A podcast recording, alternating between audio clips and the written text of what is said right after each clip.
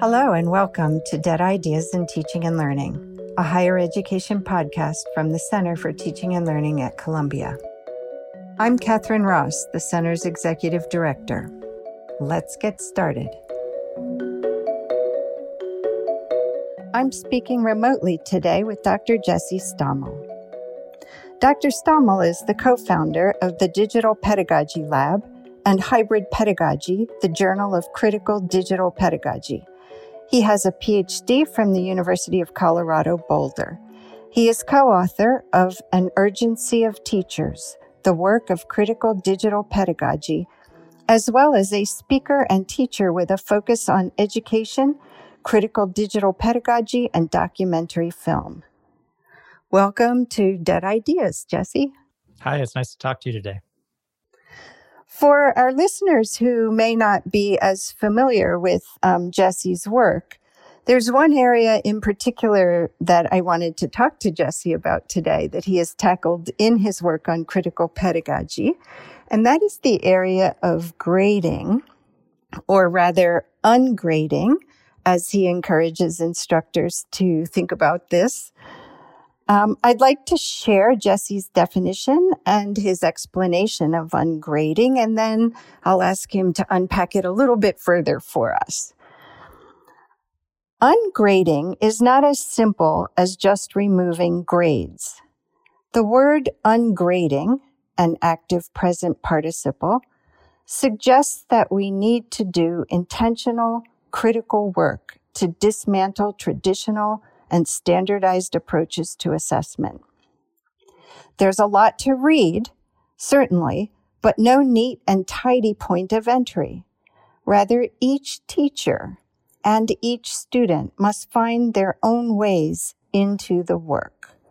So, Jesse, I'd love to hear you expand on this for us a little bit and understand why you feel this work is necessary and what we will gain by doing it. I really like that you um, that you quote the bit about it being an active present participle. So ungrading, as in a course can't be ungraded. You can't be done with this work. Instead, it's something that we are doing constantly because to me, at the heart of the work of ungrading is raising an eyebrow at grades and the systems and structures that enable them.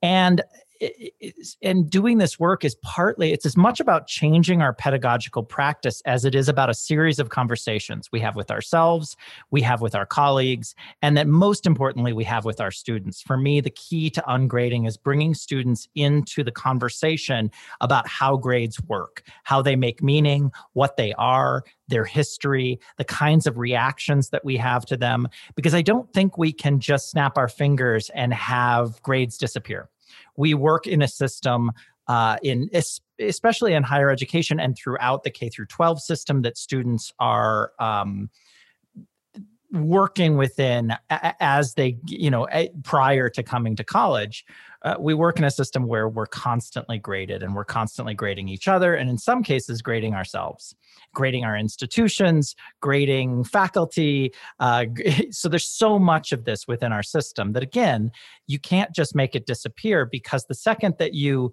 the second that you even try the grade becomes this invisible force that's nevertheless impacting us and how we work together. So i often say that even though i've ungraded to some degree in every course that I've taught for 21 years that I've been teaching, the grade still hovers in the classroom, affecting all of the work that we do in it. So bringing students into a critical conversation of how grades make meaning, how we can subvert grades, how we can nevertheless work productively within systems of grades is the key to the work. And that really is idiosyncratic because that happens differently for different students and different instructors. I don't think there's one way to do this. One thing I often say about pedagogical practice in general is that I don't like to proselytize.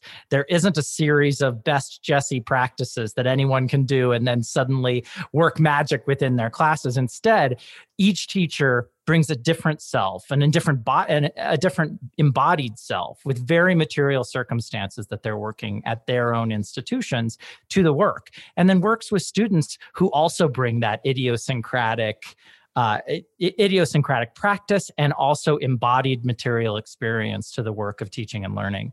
And so having a, a conversation, starting with a conversation where we ask each other, what do we want to do here? How are we going to get that done? What barriers do we need to push aside or or or question or critique?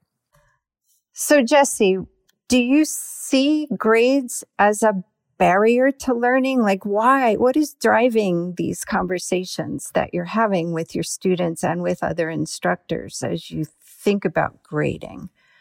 I would say, I mean, I would say that they're even more than a barrier. I would say that they actually do harm, which is, I mean, a barrier is something we go over. I think grades actually um, are an affront uh, to you know to be relatively um, strong in my wording. I think grades do harm. They do harm to students, they do harm to teachers, and they do harm to the work that we do together. More than anything, I think that grades do harm to the relationships, the sort of very very important relationships that we're trying to develop between students and teachers, but also between between students. So students with one another with their colleagues and peers turns uh, learning environments into conf- uh, competitive environments where students are being ranked against one another.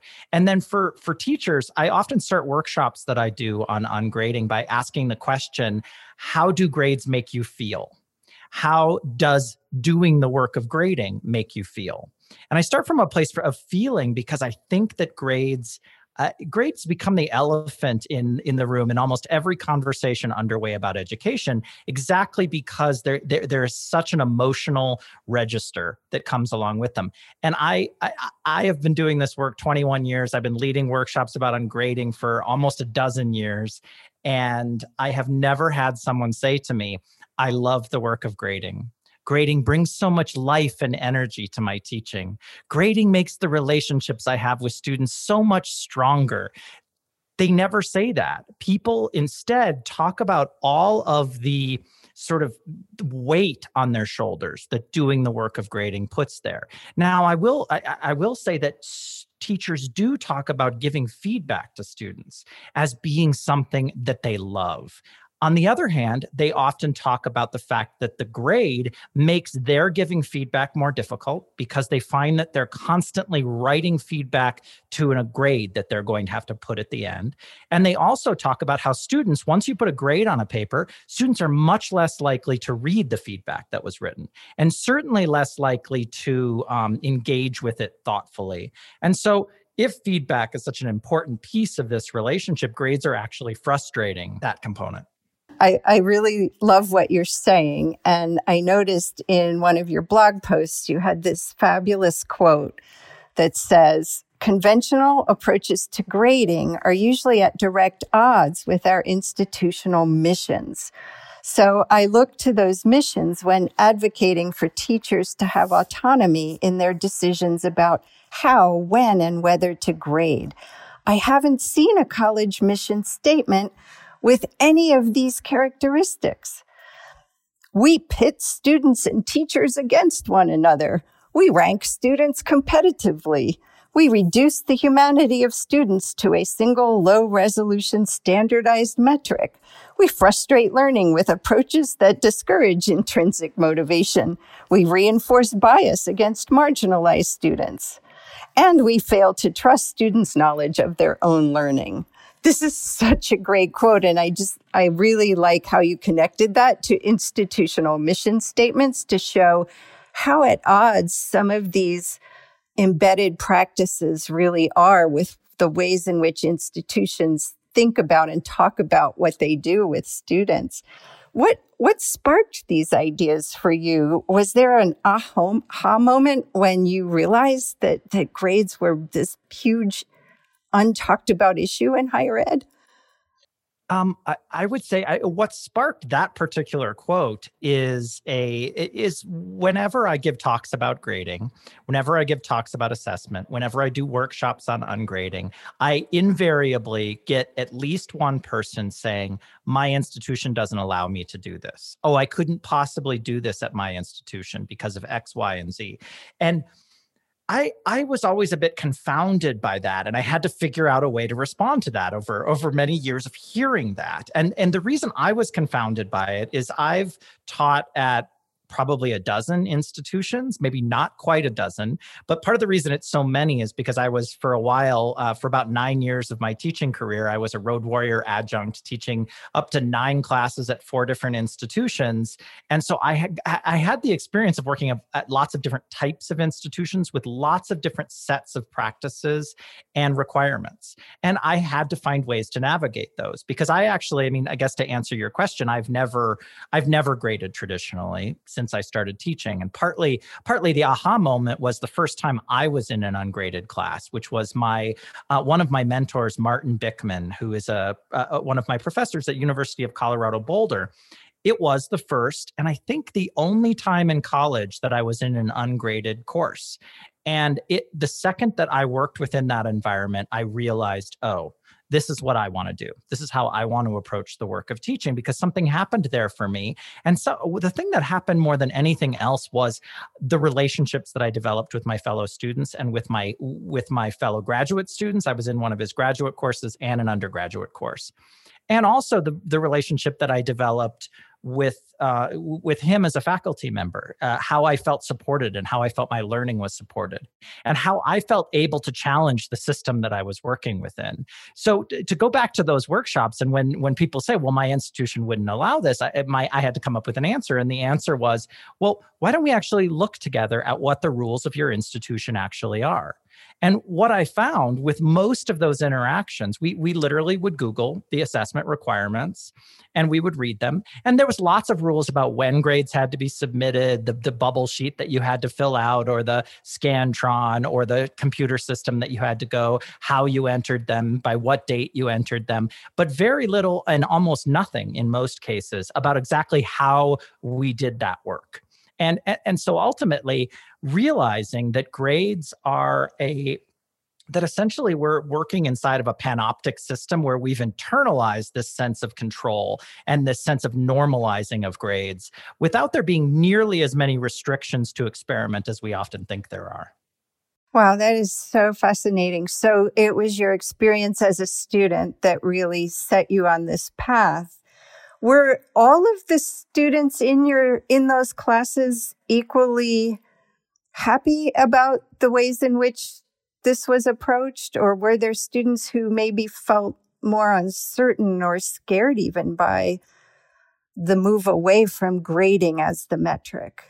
I would say both in my experiences as a student in an ungraded class and also in my experiences as a teacher. I mean, now I've, I, I, I probably someday should tally how many students I've worked with, but I can estimate it that it's several thousand after, you know, 21 years, so many different sections of courses. And I I find that I experience something similar with most groups of students is that there's a bunch of anxiety right at the start and that that anxiety gives way very quickly and where that anxiety often comes from is a worry that a rug is going to get pulled out from under them they can't believe that it's actually as free as i make it sound uh, they can't believe that they aren't actually going to be subject to traditional grading at some point. It's just that it's being made hazy. And so that's something I had to recognize. I had to recognize that being extremely transparent and having conversations with students was very important. And also making sure that in all of my descriptions of, of the work that we were doing, I was very careful not to use, I, I became very careful not to use transactional language because what's interesting is that even if you say you're taking grades off the table, so much of the language of education still has transactional registers that suggest or imply some sort of quantitative evaluation. So, in a word like assignment, I try and avoid the word assignment. I don't think a learning environment is a place where I assign stuff and students then deliver it to me into a receptacle and then I return to them with feedback or grades. So, in a sense, making sure that this transactional language is minimized or in some cases eliminated from, from our syllabus. That's also very interesting and another insight into the ways in which this kind of thinking has been systematized in higher education. Nobody questions that it's it's a transactional kind of model, um, and I think that you've unpacked that is is well. I'm personally very grateful that you have unpacked those things.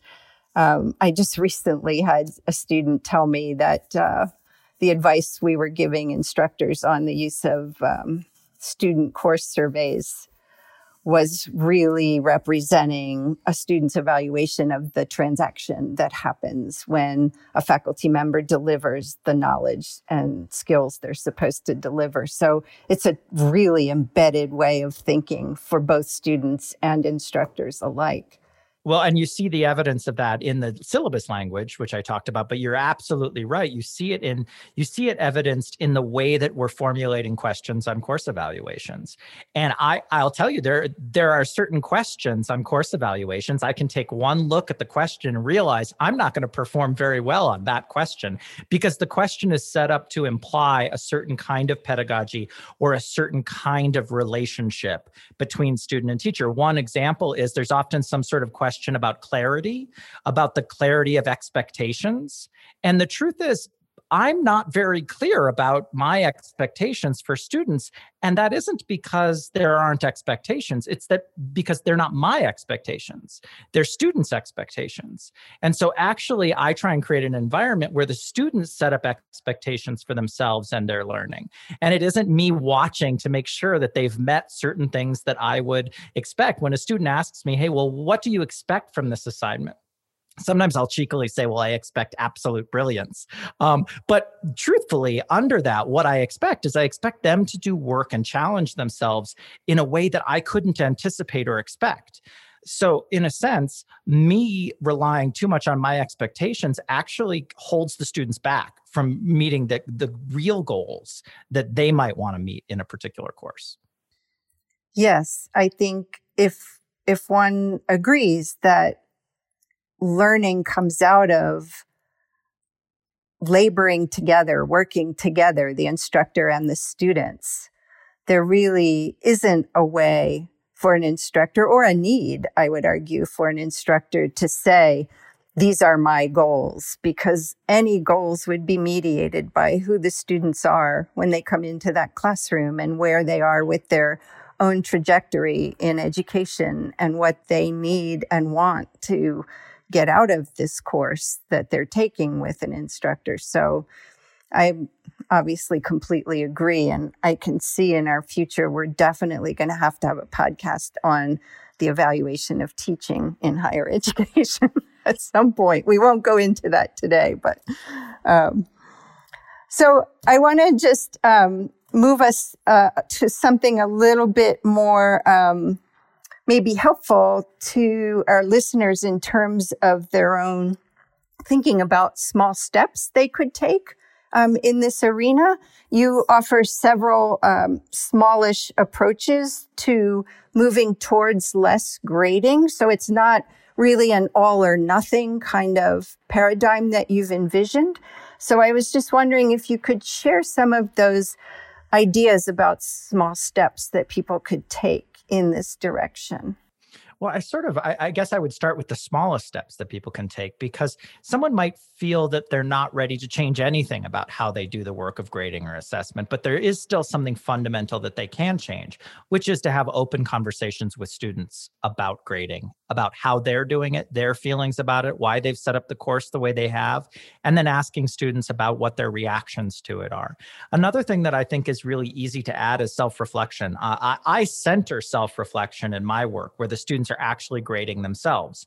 They're writing process letters, they're writing writers letters, they're doing self self reflection, self evaluation. I, I, I, sort of I, I do it differently each time I do it, depending on the subject matter I'm teaching but it's pretty easy to add self reflection to any course. So, even a course using traditional grading, asking students to reflect on their process or their growth or their learning throughout the course, and potentially even having students propose them propose a grade for themselves, even if the course isn't ungraded, even if ultimately the faculty member is going to make the decisions at the end.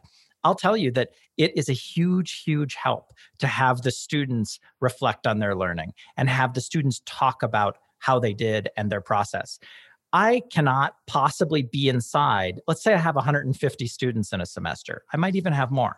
Let's say I have 150. It would be impossible for me to be inside of all of those students' heads to know how their learning works and how it happens. It would also, even with that many students, be impossible for me to even observe that many students in their learning or in the midst of their learning process. And so having student voice in that becomes a tool that a teacher can use. Also, the thing that happens is that even if you're going to grade, um, even if the teacher is going to grade or the faculty member is going to grade, having some student perspective can really change the way you think about students. You might, for example, have a student who seemed to be very quiet in class, maybe spoke twice, and it's a discussion course.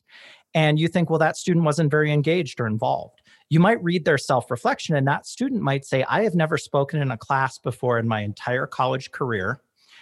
I was amazed at my ability to speak in this class. And in in your brain as the faculty member, you might be thinking, well, you only spoke twice, but to hear the student talk about how they got to that place helps you understand that not all student like engagement is not uh, distributed equally between students, and that you'll also start to find some clear um, indicators and indications of the kind of bias that goes into what engagement is.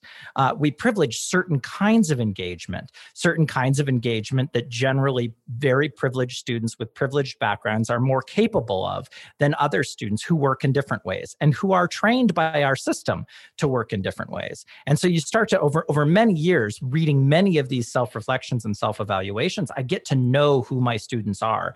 I get to hear a hum in the room that was just uh, inaudible to me prior to hearing from those students. So I would say that those are some steps that people can take without it probably will change the way that you grade, but it doesn't necessarily have to from the level of the syllabus. And I would encourage folks to start there because one thing that I've seen is that it, when when you we try and imagine we can snap our fingers and get rid of grades, so I'm just not going to grade anymore. Oftentimes, what happens is we subject uh, subject students to invisible curriculum. We start to uh, uh, subject them to unspoken expectations. And so, really, what we have to do is move much more slowly and much more intentionally so that we're making sure that we're not just eliminating grades, but we're actually eliminating the pedagogies that underlie them. I I would strongly concur with with your advice. Um, I've certainly used um, those student reflections and also having students grade themselves throughout my teaching career and have found it to be extraordinarily powerful and moving, very moving sometimes. And I think some instructors are fearful that if they allow students to grade themselves, they'll give all give themselves A's, but that has certainly not been my experience. In fact, sometimes the students are more critical of their own work than I would have been in that situation. So, um, and and it is a very powerful learning moment for the students when they recognize that they have a role to play in this process. It's easy for us as teachers, especially because the work of teaching is so emo. It's such diff. It's so hard, and it's also there's a lot of emotional labor, and for many, there's a lot of invisible emotional labor that goes into the work of teaching. That it's really easy for us to see the negative when we do have negative responses to certain pedagogical um, experiments. We see we see and focus on the negative rather than paying attention to what's happening across our group of students. So, a couple things. Um, I absolutely agree. Students in the main are more likely to grade, grade themselves harder or be harder on themselves than I would than I would be. And I will also say that that that is not distributed equally. So students of color female students are more likely to be harder on themselves. This is one of the reasons why the open conversation is so crucial because you want to make sure that you don't um, reinforce biases uh, that are there and essentially make the situation even worse. Uh, and then the other thing that people often ask is, well, how do you even get your students to do anything without the motivation of grades? And I would say, I get it it, it, it is hard. It, it, it's there's a finesse that goes into it because one thing that happens is if you grade some things and don't grade the other things, students will do the things that are graded but not do the ungraded things.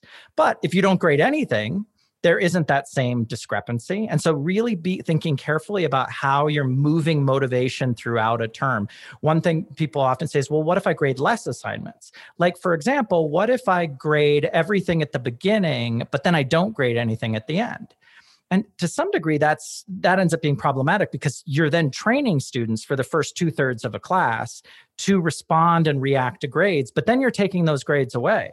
And so i would suggest just the reverse. How about teaching a course where nothing is graded for the first half of the term where it's just a sandbox for student learning and then in the second half, you begin grading because then you really create a sort of free space for students to experiment. I'll say that my students historically have done a lot more work for me than than they would if they had been graded but that's not true about every student. Certain students do decide not to do the work. And I, I, guess I sort of feel that's their decision.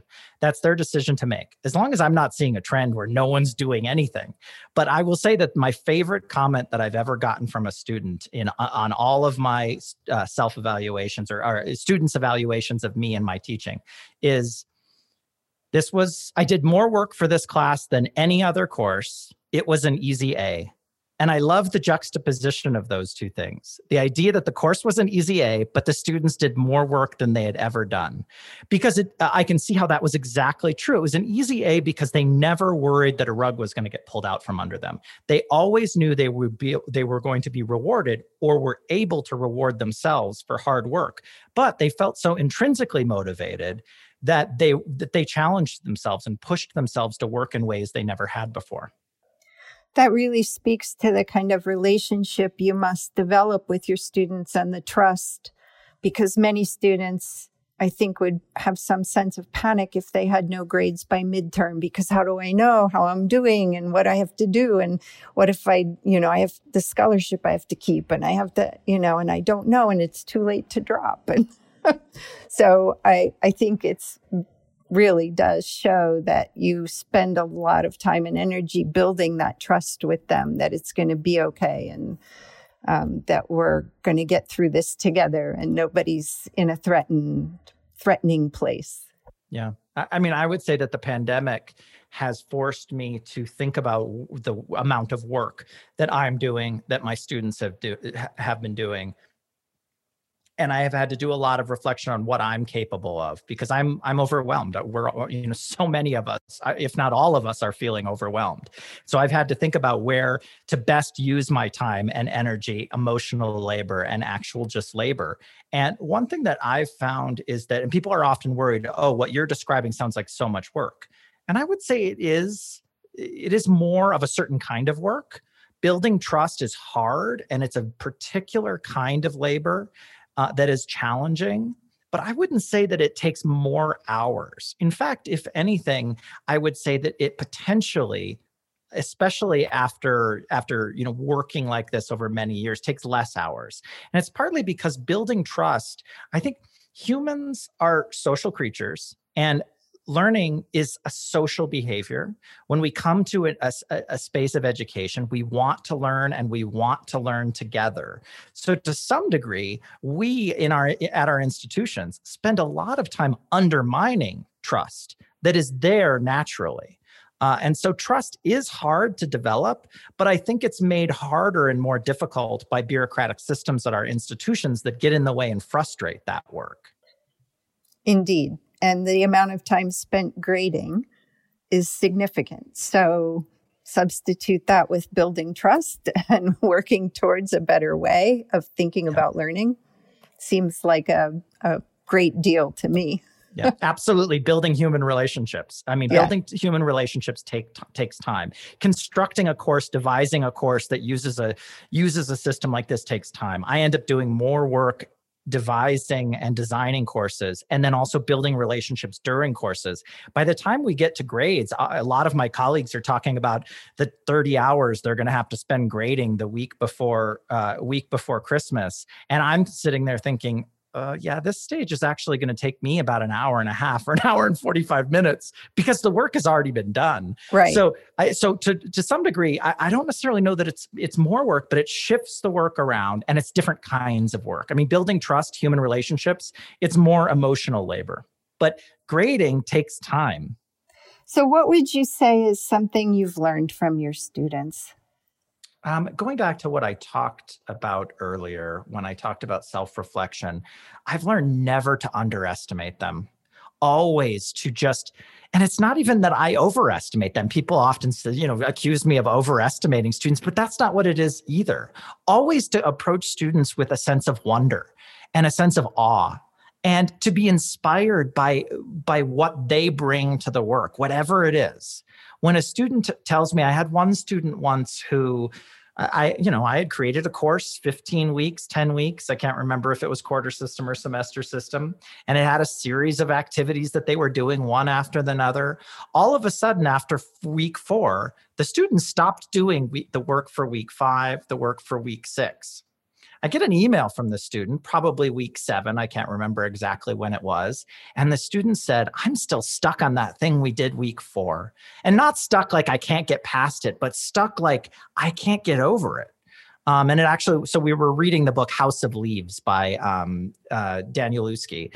And it's a real it is the kind of book you get stuck in you know it's one of these everything but the kitchen sink giant tombs you know sort of like um uh, moby dick uh, when I've taught Moby Dick, the same thing happens. You end up, you could spend a lifetime reading it and finding new things in it, or a book like Jane Austen's Emma.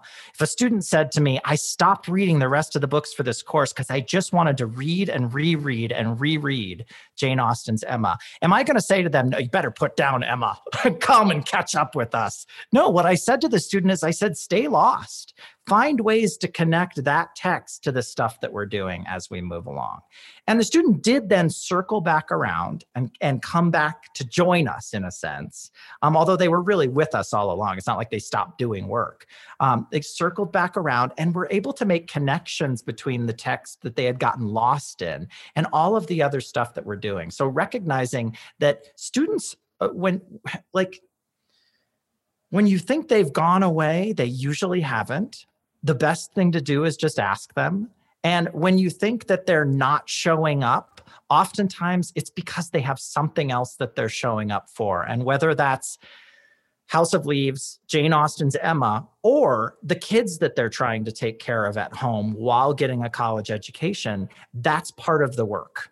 Uh, that not showing up but having to show up for something else is part of the work of education and not a distraction, not a tangent. We didn't lose them. They're not in desperate need of retention. I think far too often we talk about retention, and what we really mean is the students stopped doing what I was telling them to do. That isn't fail- failure of retention. Um, that's something else entirely. And I think making sure that we are recognizing that students have their own paths and that we let them have those paths and not get in their way. Well, that is a beautiful ending to our conversation today. Thank you so much, Jesse, for being here. I've really enjoyed this conversation. Thank you so much. Happy to come back and chat more. Great.